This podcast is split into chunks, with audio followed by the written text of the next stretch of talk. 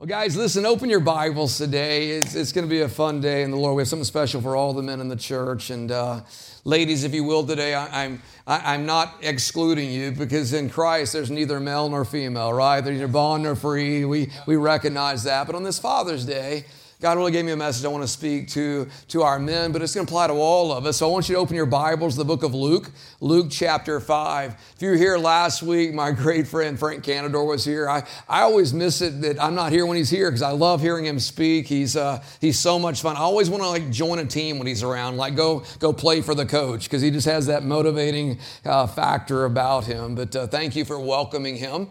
And uh, today, let's turn our hearts to God's word. In Luke chapter 5, uh, verse 1 is where we're going to be spending our time.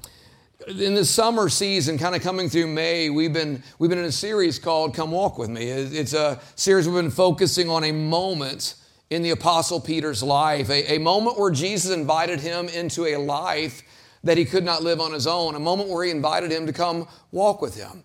And, and all of uh, all the creation of God, every one of us have that same invitation. God says, "Come, come walk with me. Come know me. Come, come be with me." But for Peter, the only problem was when Jesus asked him to come walk with him.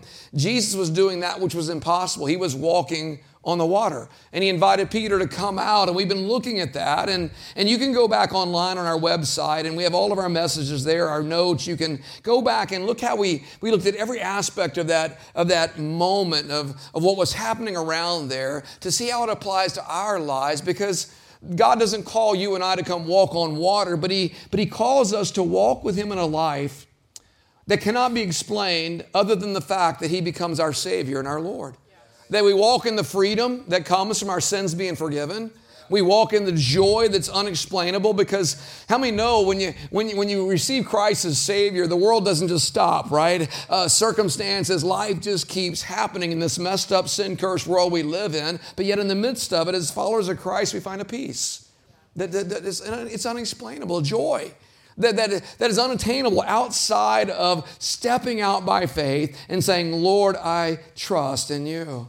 Today, what I want to do is I want to, I want to go back from this story to what I would call the origin story. I want to, I want to go back and look at, well, how did Peter get there in the first place? And, and how does God lead us into that same arena? It's kind of like the Star Wars movies. Anybody like the Star Wars movies? I, I'm old enough that we saw the original, okay? It freaked us out in the movie screen when somehow the words started going up the screen. That was like, whoa, how did they do that?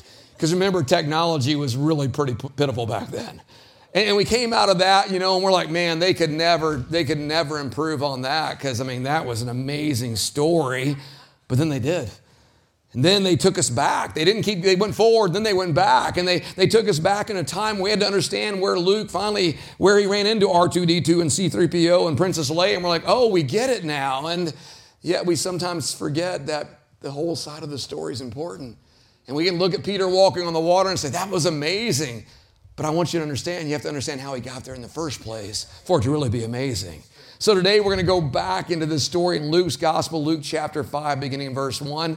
Uh, today we're reading out of the NIV only because a setting on my computer got changed in my what I download scripture in. So uh, if you're an ESV, that's okay. NIV, whatever. If you're in the Word of God, we're going to be good today. One day, one day, as Jesus was standing by the lake of Gennesaret, which is the Sea of Galilee, the people were crowding around him and listening to the word of God. And he saw at the water's edge two boats left there by fishermen who were washing their nets. He got into one of the boats, the one belonging to Simon. Now, and understand again, as we read the word of God, Simon, later Jesus changed his name to Peter. So as we refer to Peter, it's the same person here. So he got in the boat belonging to Simon and asked him to put out a little from the shore. Then he sat down and taught the people from the boat. And when he had finished speaking, he said to Simon, Put out into the deep and let down the nets for a catch. And Simon answered him, Look, look at this, Master, we worked hard all night and haven't caught anything.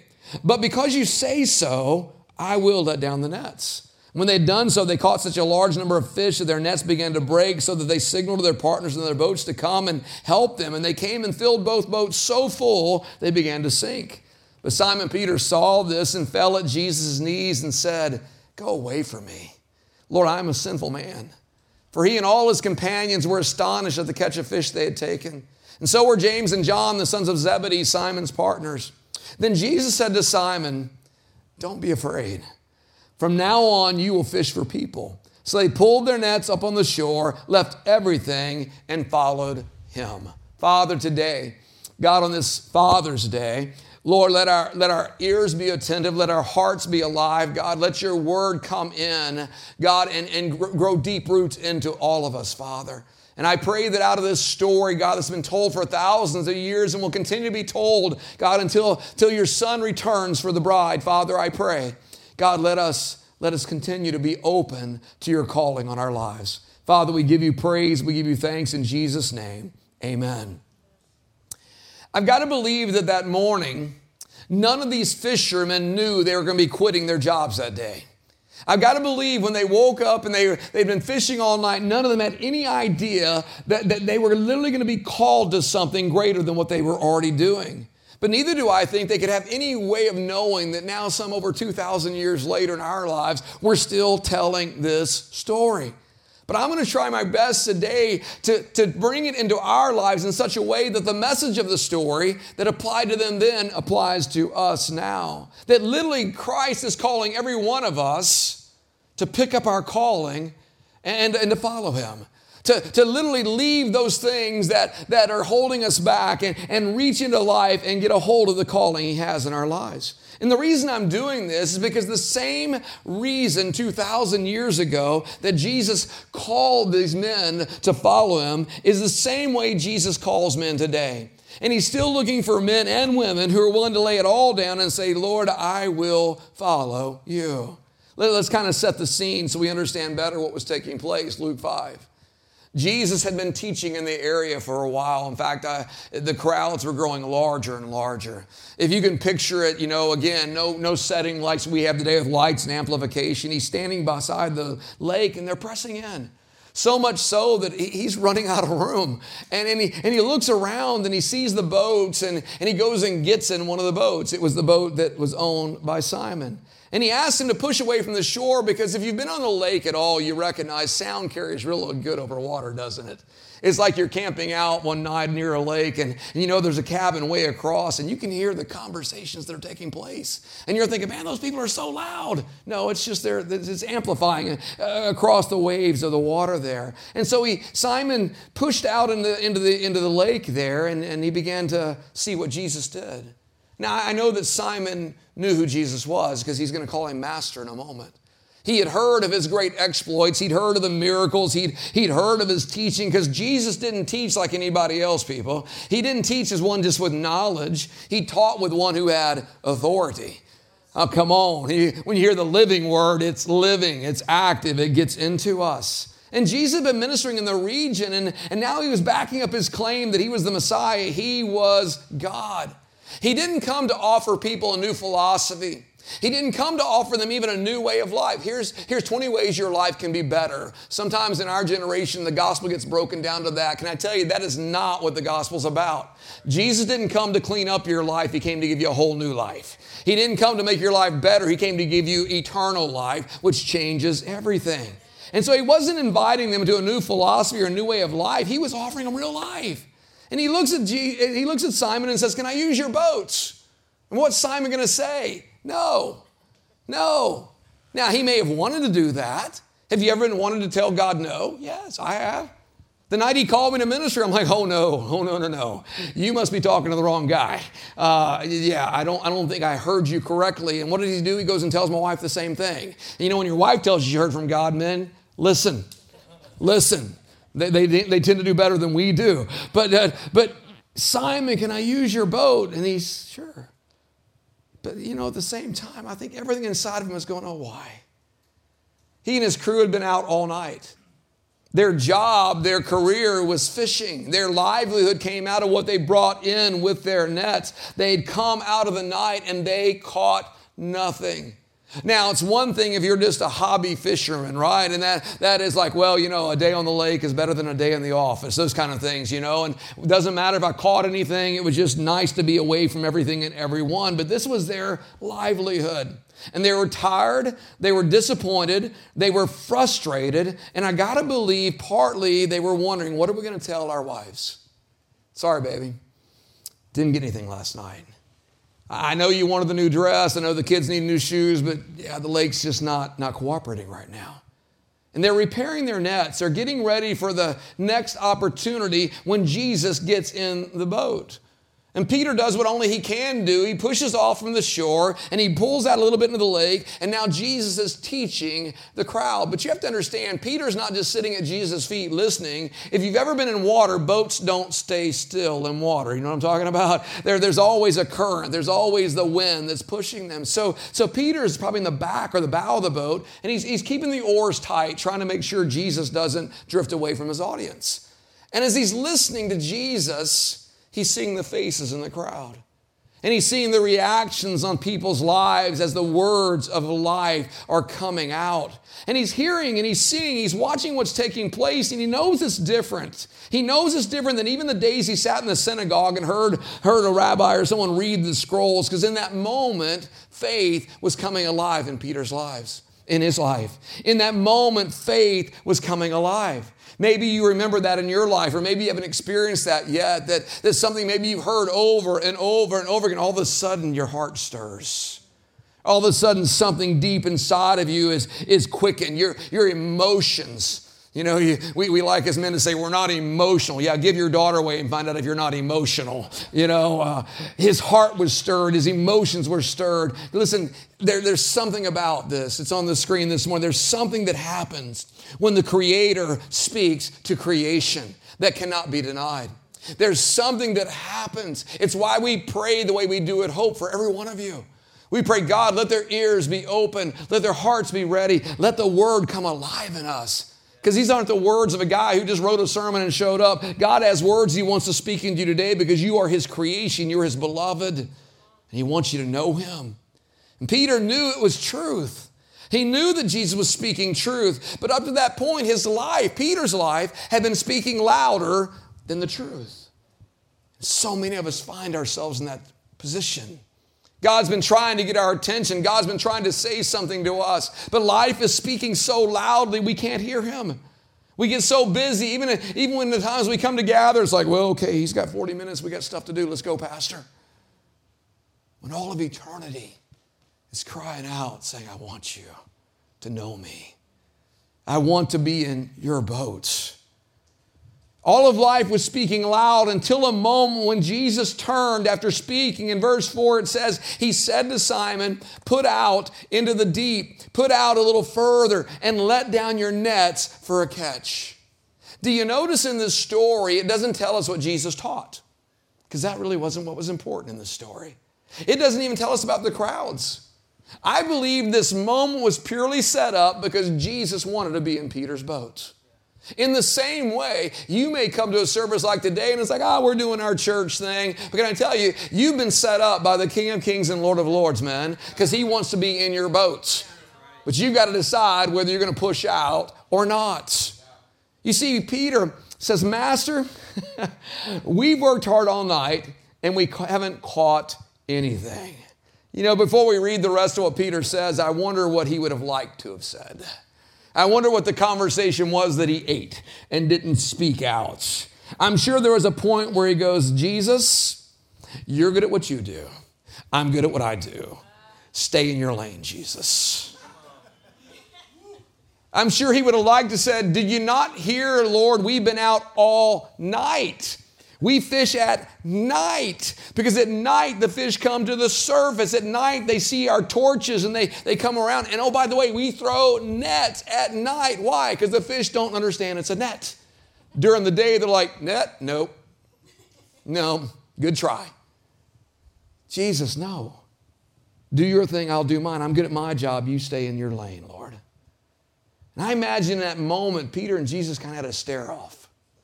Imagine they're just looking at each other, they locking eyes, and Peter's, you know, the sweat starting to trickle down, and Jesus is like, you know what, I've got all eternity. I can stand right here. You're, you're going to die standing in this boat, but I'm going to win this battle. And Peter says something that we have to learn to say. Peter says something that is an attitude of a heart that really makes us a follower of Christ. And he, and he says to him, But because you say so, I will let down the nets. Now, let's be honest, I don't think Peter said that for Jesus' sake.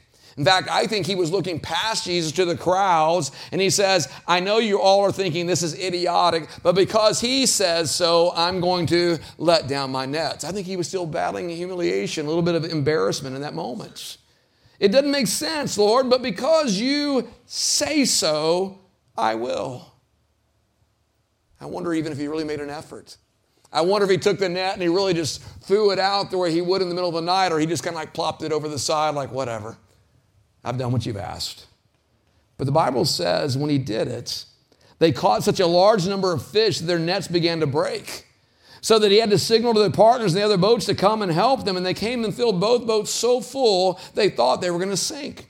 And when Simon Peter saw this, he fell at Jesus' knees and he had the only reaction you can have when you come into contact and you encounter the living God. And he falls on his knees and says, Go away from me.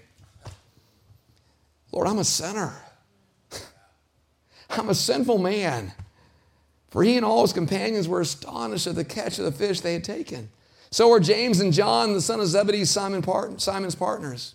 Then Jesus said to Simon, Don't be afraid. From now on, you will fish for people. So they pulled their boats up on shore, left everything, and followed him. I've got to believe for the next 40 years, long after the cross and the resurrection, Peter was still asked about this story. I imagine for years when he sat down, people were like, hey, Peter, tell us about the catch.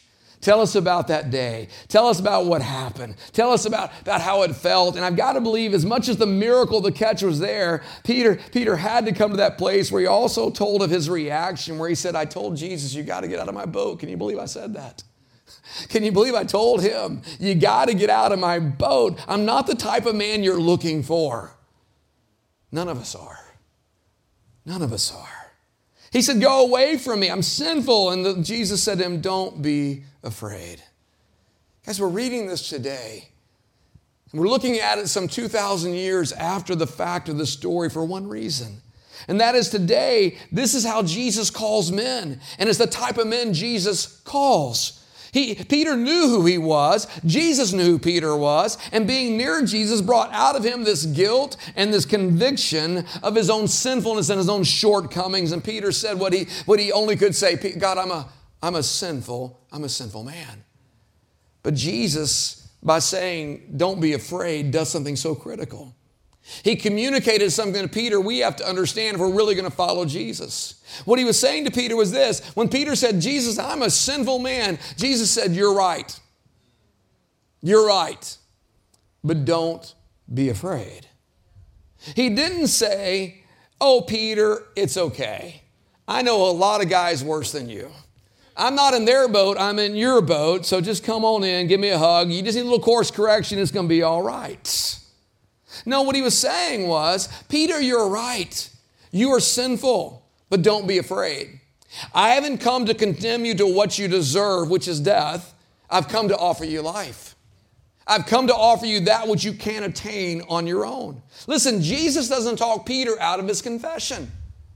Sometimes in our day, we can get in the way of the work of God because we'll try to talk people out of their confession. Oh, well, you're not that bad. Well, I'm sure there's worse sinners than you.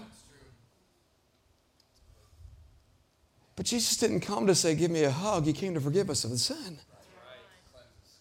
He didn't come to say, I'm going to leave you as you are. He said, in fact, he says, I can't change you until you see who you are. I can't, I can't give you new life until you see that you need new life. The, the truth of the matter is, guys, that, that we are worse sinners than we even know, and yet Jesus gets in our boats and offers us an opportunity to recognize that and not receive what we deserve not the judgment, not the, not the wages of sin, which is death, but in that moment offer us something we can't get without saying, Lord, I'm yours.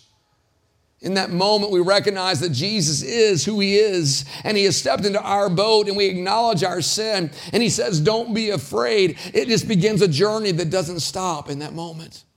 Too many people in churches today, they stop at that moment. Well, I'm saved. Check. That's it. Then they go through the motions. Well, oh, we show up for church, we show up for church, we show up for church, and we're nice. We don't need so many nice Church people. We need followers of Jesus Christ who are dangerous, who are bold, who are courageous. Not because of their personality or their nature, but because now the living God by His Spirit is dwelling in us and is sending us out to do that which He created us for, to know Him and to make Him known. You see, with the realization of our own sinfulness and we acknowledge Christ as our Savior, He calls us to do something that we just got to get our brain around and understand that He calls us literally to quit our jobs and pick up our calling. Now, some of y'all are like, oh, hallelujah. Mike said I can quit my job. Do not email your boss until you've heard the rest of the sermon, okay? Do not be updating LinkedIn or Indeed or anything else this morning. I'm not asking for a mass exodus from the employment around us. But I want you to understand something about what God is calling you to do and to be. Because it'd be easy to say, well, what's, what's, wrong with, what's wrong with my job? Nothing. Nothing's wrong with your job. In fact, you're probably good at it. You work hard at it. You might even understand that God opened the door for you to have it. Because He alone gives us the ability to create wealth. But the problem is, is that many have settled for a job without ever recognizing their calling. And, and we're looking for that out of our job. We're looking for, for what only God can give us out of a job instead of a, a calling. And we get wrapped up in our identity in places where God never asked us to have our identity there. It's in our jobs that so many find validation and respect. Well, I, I go to work because I'm respected there. I'd rather be respected in my home. It's in our job that we, we find confidence. Well, we know what I'm doing. I can, I can punch that button over and over again. It's good. The, the, the line keeps moving. It's in our job we find value, we find life. But men, listen. We were created for more than having a job. Jesus has a calling on our lives. Listen, there's nothing wrong with boats and nets. There's nothing wrong with computers and spreadsheets, somebody. There's nothing wrong with sweat and labor. But you are created for something more than this. You are called to know Jesus. You are called to be his representative wherever you are. You are called to live in such a way you reflect the relationship you have with him. And because of that, he asks us to lay down that which we value sometimes more than we ought to and pick up our calling. See, so often we misunderstand what it is to walk in the will of God. Number one question I've been asked as a pastor over these 36 years is, Pastor, what's God's will for my life? Well, you got to start with an understanding of this, and I asked them to put on the screen for you, and that is that God's will for your life is relational, not rational. It's relational, not rational. I am so tired of people asking me where I'm going to be in five years. I got a simple answer with Jesus. Where is that at? Where He wants me to be. You see, it's relational, it's not rational. For some of you young guys out there, you're all, who am I going to marry? Where am I going to go to school? What am I going to do? Can I tell you this? Get your life in the center of God's love, and He'll make that all work out. Because He has plans for your life, according to Psalm 139, before you ever set foot on this earth. In your mother's womb, He knits you together. He has days for you, the Word says. He has moments for you, but we're all caught up in what's God? Well, God, what's my will today? Be with Him. Be with Him. Reflect Him. Here's the second thing about God's will God's will is not focused on where we are in life, it's focused on where we are in Christ. That's His will. Where are you in Christ? Peter was doing the job, Peter was living the life. Peter found his value and identity in the boat until Jesus stepped in his boat and offered him something greater. You see, God created you and I to be with Him. He has a calling in our lives. But when we don't know what our calling is, what we do is this we build our entire lives around what we do. That becomes our, hey, nice to meet you. What do you do? That, that's, our, that's our greeting, right? Because somehow that validates who you are. And if it's not a good thing, we build it up better than it is. And, and, we, we build our entire life around our jobs. And, and the problem with that is we're seeking from a job what we can only find in relationship with Christ. We're seeking in, in a job what we can only find in Christ. And the truth is, we're, we're comfortable in our jobs. It, it, we get it. There, there's a certain respect we get by the hierarchy. We like our titles. And we feel the accomplishment and the pats on the back. But can I tell you, God's calling is not 8 to 5, Monday through Friday. His calling transcends that because His calling is 24 7, 365. And it doesn't change whether you're at home, whether you're on the lake, or whether you're in the in the building doing your job. Our home should be the place where our calling is most evident. Our homes. Because it's in our home we walk in and we are known. And we are loved for who they know we really are. Hanging out with my boys, my daughter, and my family this week, I, I, just the moments you reminisce and those moments where you go, yeah, I wasn't a good parent in that moment, but you know I loved you. You know, or in those moments where you're like, yeah, I, I know y'all thought I knew what I was doing, but I was so lost, and it's okay. It, it, we're loved because of who we are. We're not, oh, praise God, my dad's a pastor. Oh, that's awesome. No.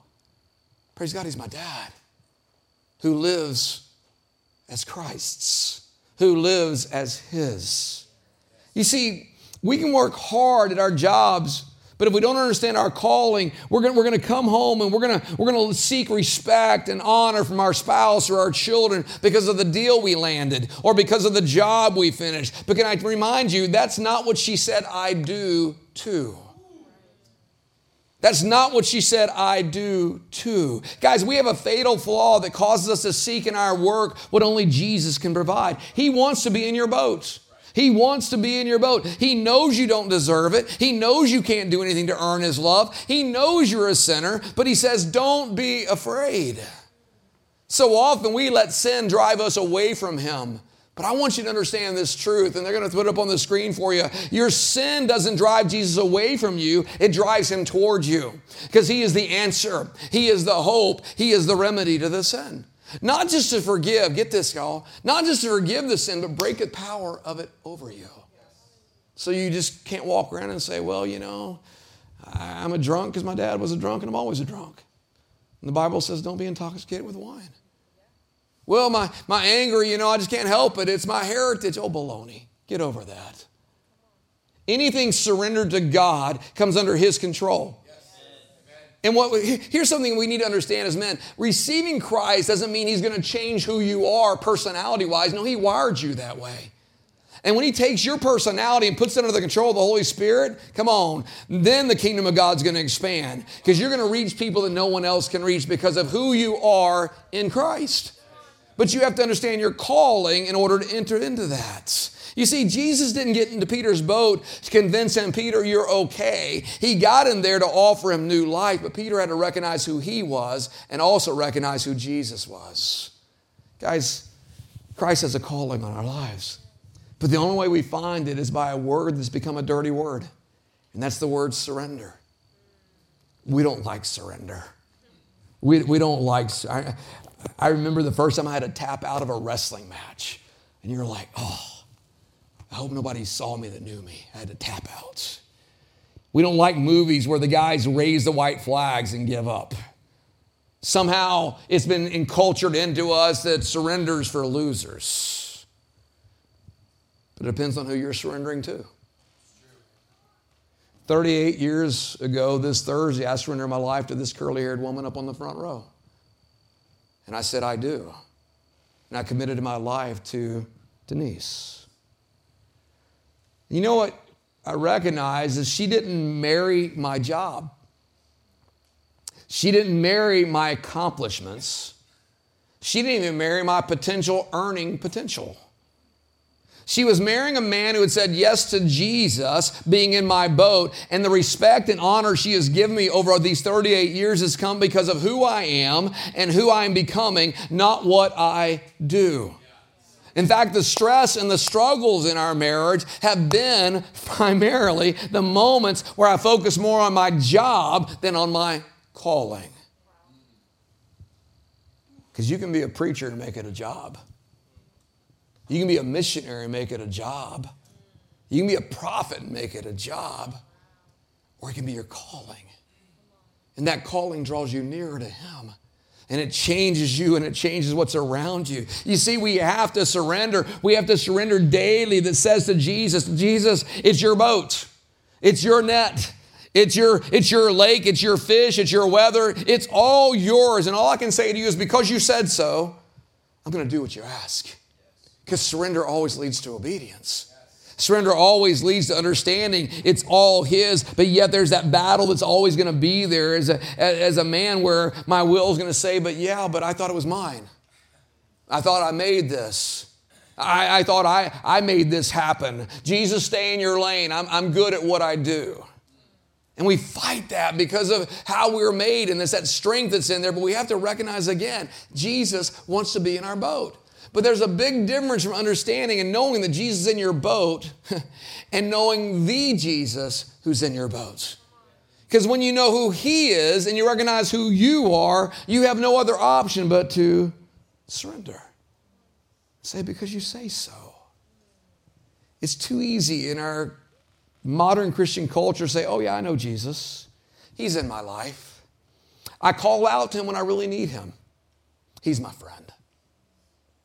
And have no surrender in your life at all. But when you recognize who Jesus is and who you are and who you're not, you surrender. And then you say, It's all yours. You lay it out. Because surrender says, Because you say so, everything else in my life changes. Because you say so, then Lord, I'm willing to lay down my life for my wife and treat her like the daughter of the king that she is. And not like the old lady I married years ago, and yeah, we're hanging on, and best years behind us, and oh yeah. She's the daughter of the king. Listen, married men, I'm gonna change your prayer life. How about for the next few days, instead of praying to your father, how about start praying to your father in law? Daddy God, who is the father of my wife, dare say many would have to get up off their knees and go have a talk with their wife in that moment go, I'm sorry. Because if we recognize He is Lord of all, then we have to put all our relationships in alignment there. This is because you say so, I'm going to treat her like the daughter of the king. I'm going to treat my kids, Lord, as your kids. Can I tell you, that's a powerful place to be. When they're your kids, God. Then you understand the stewardship that He has given you to raise them and to pour your life into them, but ultimately they are His.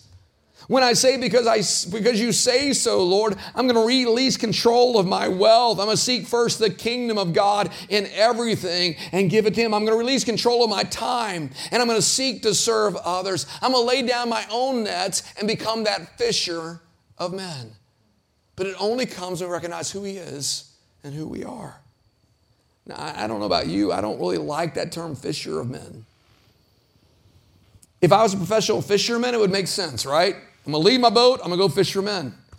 But I don't think we have any fishermen in the church other than one that likes to go and catch trout up in the mountains. It's a, it's a fun thing. But when Jesus was calling us to, to a life where He is both Savior and Lord, then, then we, what happens is this you go back to your job on Monday, but you go in a different way. You, you, you, continue into this career that He has allowed you to walk in, but you see it through different eyes. You can say, Friday I was a banker, but tomorrow I'm going to be a banker for people who need to know Jesus. On Friday, I was a manager. I manage well. It all works. They depend on me. I don't know what happened if I ever left this place. But on Monday, you show back up as a manager of people who need to see Jesus. On Friday, you can be an IT professional and you're out there fighting malware and all kind of security things and you're keeping those companies humming and you never get the props you ought to get. But yet you're going to show up on Monday and say, I'm an IT professional for Jesus so that others may know him through me. It doesn't matter what your title is framer, salesman, consultant, whatever. Yesterday you showed up for a job, but you can choose now whether you show up for a calling. If you haven't figured out, there's a big difference between a career and a calling. I'm gonna help you out. I'm gonna just give it just plain out. Put it on the put it on the screen here. Our career is what we do for a living. Our calling is how we live. Our, our career is what we do for a living. Our calling is how we live. Here's one, and I, I'm not to apologize, but it busts my bubble. It'll bust yours too. Someone else can do my job, but only I can fulfill my calling. Oh, but no one else can run that firm like I can. Oh, baloney. You're going to retire, they're going to give you a gold watch and cash, and they're going to forget about you in five months. They'll change the name. No one else can, no one else can make my department roll. You must not have been in corporate very long. Your name's on a spreadsheet somewhere. When cost cuts come, guess what? You might be there. Well, nobody can pastor this church. I started this church 15 years ago. Oh, there'll be a day there's another man or woman standing up here, and they will do a, great, a much better job at teaching the word than I do. I know that. Because my calling is not what I do, my calling is who I am. And I have to decide every day am I going to walk in that calling? Am I going to let God shine through me no matter what my title? Because here's the third thing about your career your career is temporary, but your calling's eternal. It's eternal. I, am I'm, I'm in that phase where I'm working with a lot of pastors that are hitting certain ages and they're looking at retirement and all that. And they say, Oh, I can't wait to retire. I'm just going to hit the golf course and go fishing and all that. And I'm like, Buddy, you're still called. You may not have a church you show up on Sunday and preach, but your life better be preaching. Your, your word better be true. Your life ought, because you know what? I ran into a guy the other day and um, it was in uh, Spartanburg. Denise and I were on a date, and, and I'm just overhearing a conversation. I kind of butted into it, and he says, Oh, I'm a, I'm a recovering pastor. I get that. The COVID years, guys, if you don't understand it, there's a little crisis in ministry right now because about half quit.